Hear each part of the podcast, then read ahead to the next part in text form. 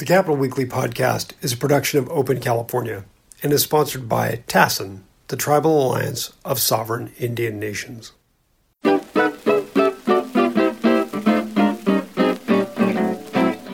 to Capitol Weekly's regular podcast. I'm John Howard, and I'm joined by Tim Foster, my colleague. Hello.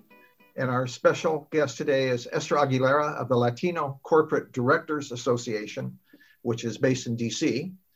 And we're delighted to have you, Esther. Thank you very much.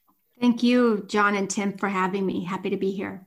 Uh, I guess the first question is sort of an obvious one. Why is there a need, I guess, or why is there a Latino Corporate Directors Association?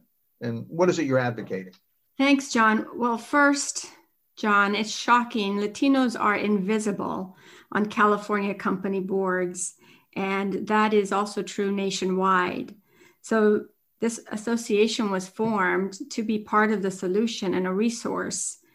We uh, represent and bring together some of the most accomplished and respected leaders in business who are Latino um, to take away the excuse because we kept hearing that you know companies and search firms couldn't find Latino talent, and so we are uh, we work proactively in increasing the supply, not only identifying sitting directors, but also board qualified executives who we're grooming and positioning for the boardroom. So we focus on yeah. supply and also on, uh, again, working with search firms, private equity, directly with companies to tap this phenomenal talent. In California, two, three years ago, Jerry Brown signed legislation, and then Senator Hannah Beth Jackson authored it to require boards to add women to their boards.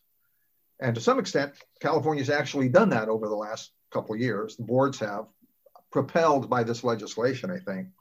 Um, your organization does not differentiate between men, women. It's not a gender specific issue, it's a racial or ethnic specific issue. It's a Latino based issue. Is that correct? Yes. Well, I mean, we're both. I, we uh, do care and, and track the gender representation and how yeah. Latinas are doing, but also our, our group includes both men and women. Uh-huh. What, um, why has there been resistance, do you think, over time to having uh, Latinos on the boards, raised to the board level, especially in publicly traded companies, which I think is what a lot of the emphasis out here is on in terms of equity.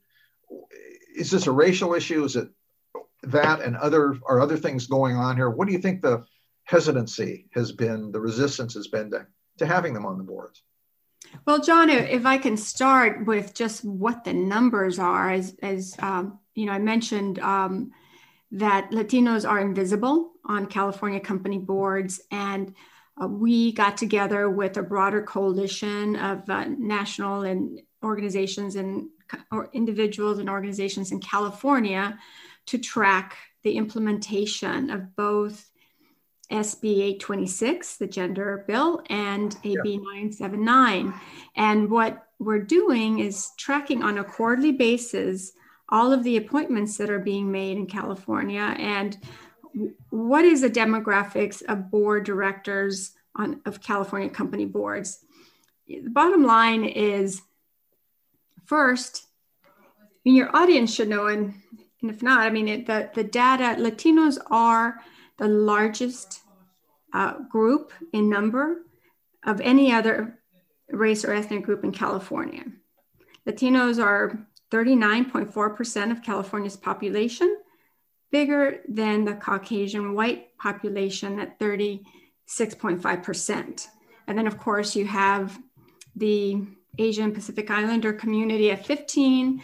Uh, in California, the Black population is about 66, sorry, 6.5%, etc. So the bottom line is that Latinos are the largest group with nearly 40%. Yet they uh, Latinos only hold 2.3% of the board seats in California. Okay. Um, so the California board members are largely white. 83% of all California board directors are white.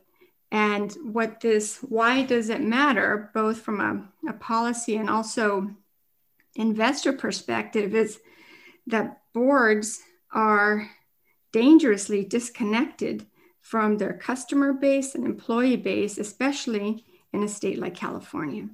That is a really stunning statistic that there's under 3% representation on boards and nearly 40% representation of the population at large. That's, I mean, it's that's almost shocking. It, it's shocking. And that's one of, I mean, part of the issue has been that you know companies are not required to disclose it's really hard to find this information and actually we've teamed up both with Equilar and the institutional shareholder services ISS to go company by company and look at who self identifies. And so now we've got some data um, to go with. Um, what's more, John and Tim, is in the last six months of 2020, there were a total of 607 appointments to California company boards. And of that, that pie, 71% of those appointments were white. We had an uptick of Asian and Black directors. Each had uh, 12% of those appointments. And of the new appointments, only 14 of them, or 2.5 of the new appointments, were Latino. So it's still um, trending very poorly. Uh, we also broke that number down and took a look at women among women, there were, uh, of those 607, about 40% were women, or 240. Of the 240 female appointments, 71% again here were, were female. And it broke down pretty evenly with the other groups, with only 2.5 or eight Latinas being appointed within those last um, between July 1 and December 31, 2020. Again, shocking numbers. And I like your question, John, in terms of what is going on? Why is there this reticence? And um, what is it going to take, right? Well, let me tell you what we've been doing. Besides doing the scorecard, we have sent letters to every California company that lacks Latinos and requested meetings with the company chair or nominating and governance committee chair. So we've we've been able to talk to now about 30 some California companies and their CEOs and chairs. Um, and it's been kind of an interesting um, experience. There's kind of a mixed bag here. You know, we had I had conversations with some companies whose about 60% of their customers are Latinos and over 60% are employees yet their board is all white. And when we asked them, hey, you have an opportunity with AB 979, you know, they said, well, we asked internally for candidates and um, didn't come up with Latino candidates that made the final three. And I said, wow, well, you're missing out on a great opportunity because we sent them extremely qualified individuals that were not on the radar screen. I think once they see, they go outside of who they know and tap other resources like ours, they'll find ample talent. So I, I, I get the feeling that there's a sense that, well, the Latinos could be our employees and our customers, but they certainly don't qualify for the boardroom. That kind of sense seems to be a sentiment, and it's it's really discouraging in California, one of our most diverse states in the nation it's it's shocking. Is there any um, legislation out there? I thought I'd heard mention of that. Is there any legislation out there that requires or sets uh, a minimum level of Latino, however described, however identified, for board membership, as there was in the Jackson bill for for uh, female board membership? Is there anything, any equivalent of that in, in, in California at least, for Latino board membership? Well, you know, there was a pioneering legislation that was signed last September, which was AB 979, introduced by Assemblymember Holden and co authored also by Assemblywoman Cristina Garcia. Uh-huh. And this bill uh, requires that companies have underrepresented groups in on their boards. So that could be Latino, Black, Asian, LGBTQ, Native American. Uh-huh. It's not Latino specific. That's why we're tracking these numbers in terms of you know legislation that's been introduced in California and who's how is it being implemented. It's you know each company obviously makes their own decisions. So there isn't any legislation that is Latino specific.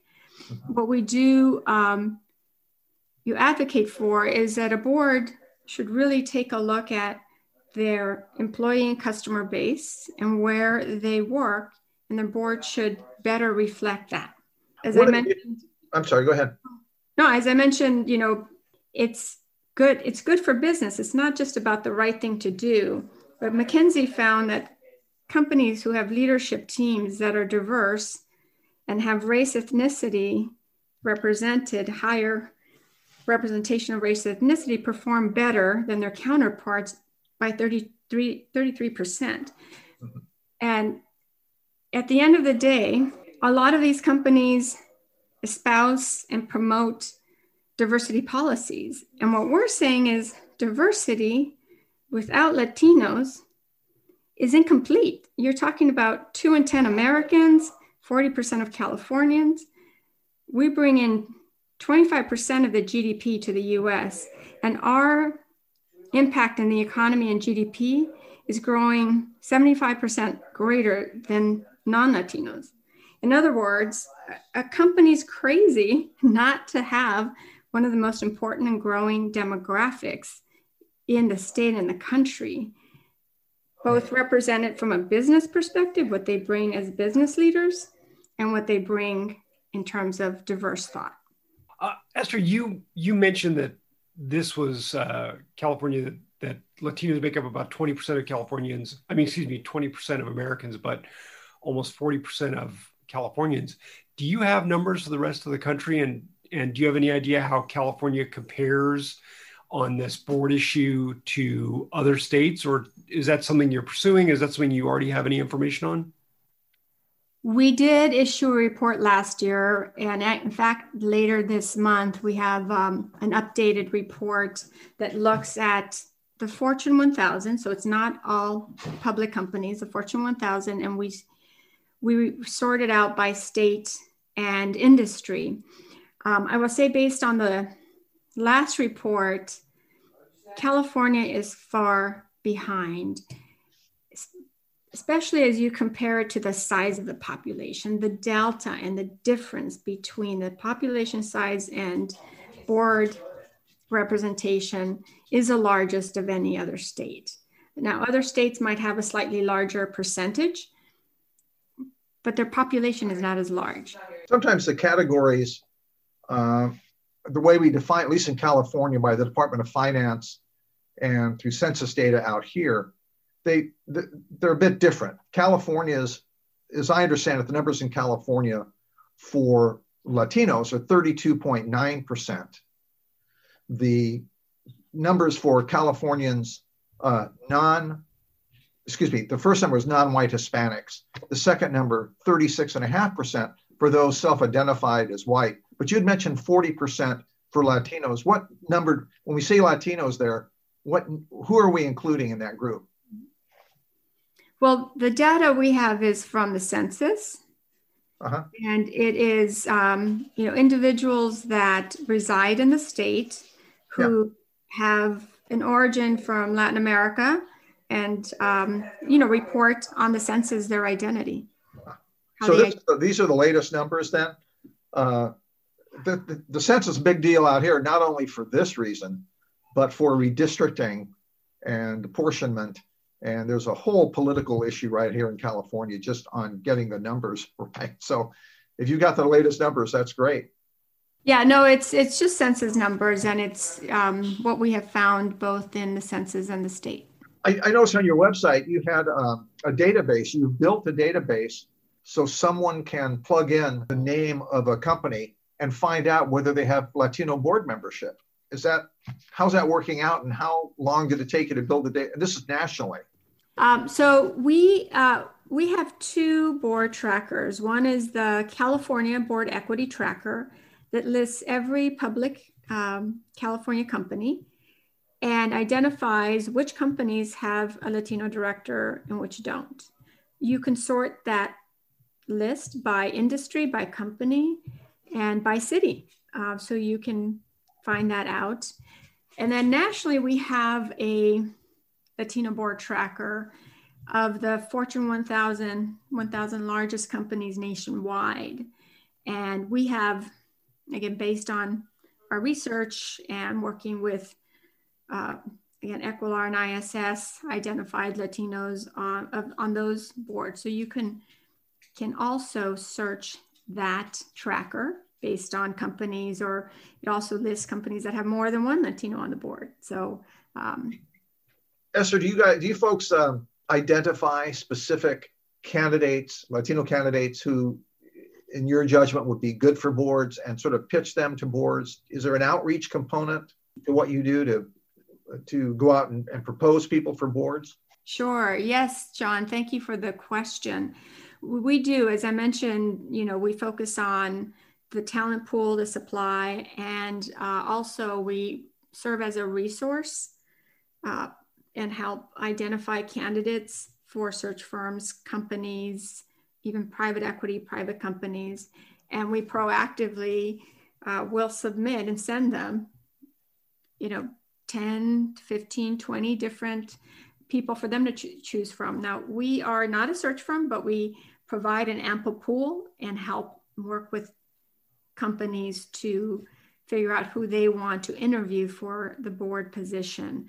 Um, the outreach component, as I mentioned, is we are we wrote to every California company and offered this service. Some of them took us up on our service and proactively are, are reaching out to us to ask for candidates. Um, most of our board search work is from search firms and, and other companies that reach out to us, but we're also proactively reaching out to companies that we can see can benefit from having Latinos on the board.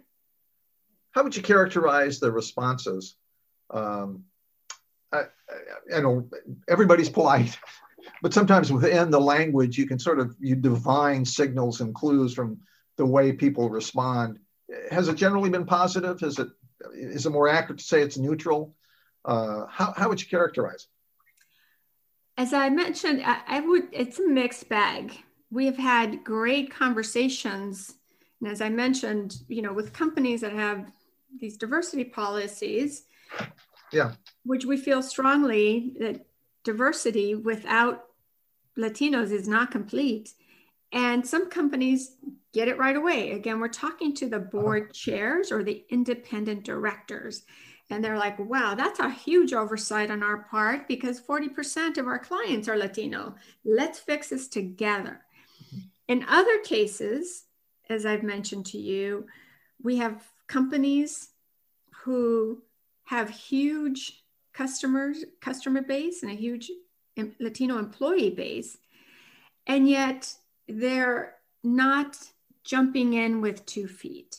Instead, you know, we're asking people to make a simple commitment, and especially if you have a current search, and they don't give us a direct uh, response, which you know I think is a missed opportunity for them because it's it's only um, again good for business and good for corporate governance. Yeah, okay. The last piece I will say there is, um, you know, uh, large institutional investors and pension funds like CalPERS, CalSTRS, and others have been advocating for diversity. Uh, Cal PERS sent letters to a lot of the companies they invest in to say, look, it's it's good for shareholder value and shareholder return to have boards that reflect your customer base.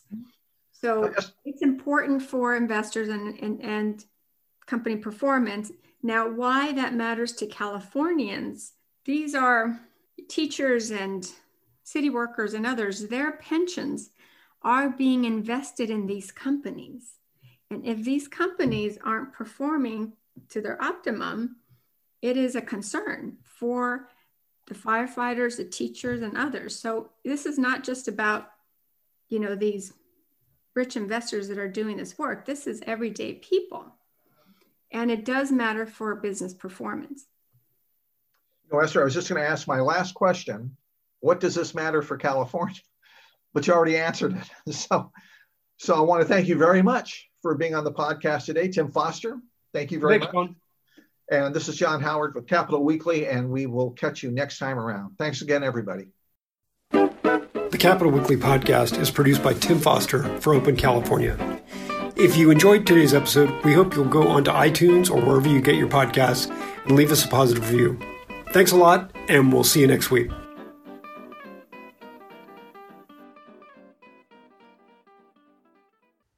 The Capitol Weekly podcast is supported by TASIN, the Tribal Alliance of Sovereign Indian Nations.